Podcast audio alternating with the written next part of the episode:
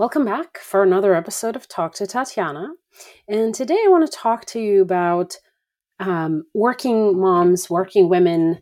Um, and I want to offer this idea of freedom, but not just a broad definition of freedom. It's more like freedom to do what you want, freedom to live the life that you want to live, and um, do that confidently. I often come across uh, women and moms um, that um, really are looking for something more flexible. They're looking for more freedom to do what they want, to make more, to um, have more time, to have more control over their day and their life, and um, often stick to a full-time job for stability. But I want to offer you this idea that stability doesn't only have to Uh, come from a full-time job. It doesn't only have to be uh, a full-time job that some, sometimes becomes a prison. Um, I want to offer you this idea that having your own business is actually the way to be free, to build the life that you want. And um, I want to talk about that as a little bit um, with you today um, as a business, as a career for working women, for working moms.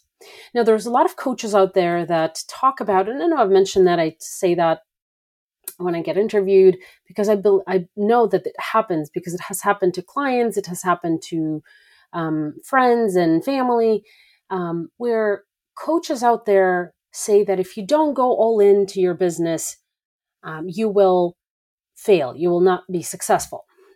But I actually believe that that's wrong, meaning um, that going all in is risky, that going all in requires another source of income. But let's face it, not everybody has that extra source of income, right? So that's why I am a big proponent of building the foundation that you need to be able to quit your job if that's what you want, or to have a side business, which is what I think everyone should have um, as you go through life confidently, with specific goals and targets and measurable steps that will tell you whether or not you're doing it right, whether or not you're moving forward, forward, or whatever whatever the scenario is. I don't think, and I don't adv- advise anyone who wants to be their own boss to quit their job and then figure out how to dive all in. I think it's wrong. I think it's a recipe for failure uh, because what can happen is, yes, you'll probably become successful, you'll probably become um, a business owner, but it will cost you a ton of anxiety. And sometimes you will not know how to put food on the table. So how do you avoid all of those things? And all of those things, by the way, have the ability to stop you, to prevent you from even starting anything. And I know that there is a way to do both, because I've done it myself for several years, and I'm still running se- several businesses at the same time. So let's talk about that for a second. Business is a career for working women, for working moms. What would that look like? Well, first, if you if that's what you want, if you want to have flexibility, put a number on it. Here's what I mean. Be specific. You want flexibility? What does that look like? Do you want to work from anywhere?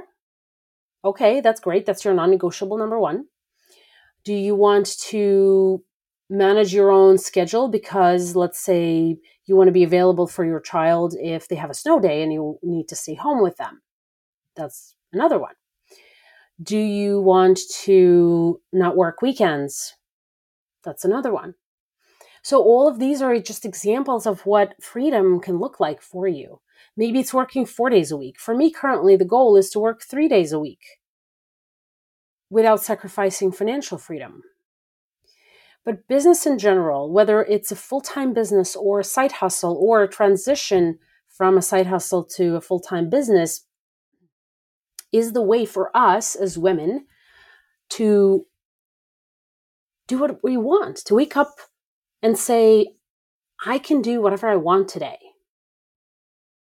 I can spend time with my kid, or I can travel, or I can go to the beach today.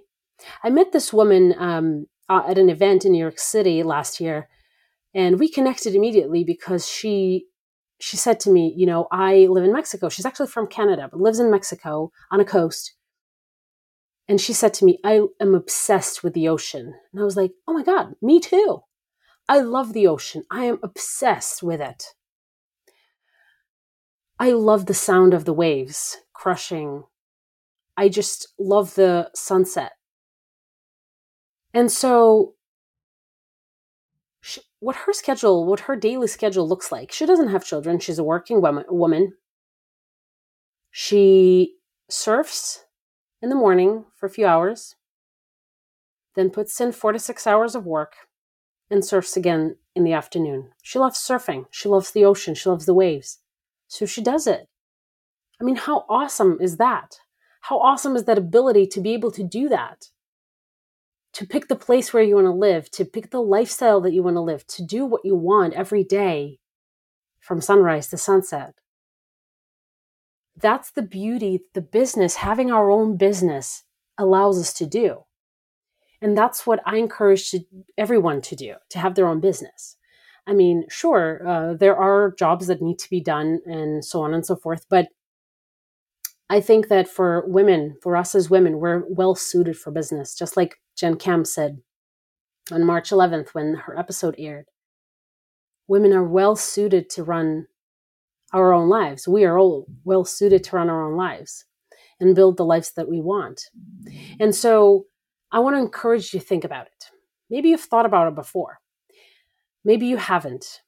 But I'm a big proponent also of everyone having a second source of income, at least a second, maybe a third and a fourth. Why? Because the pandemic has shown us that relying on one job can really crush all of our dreams in a day. The two weeks to flatten the curve turned into almost two years.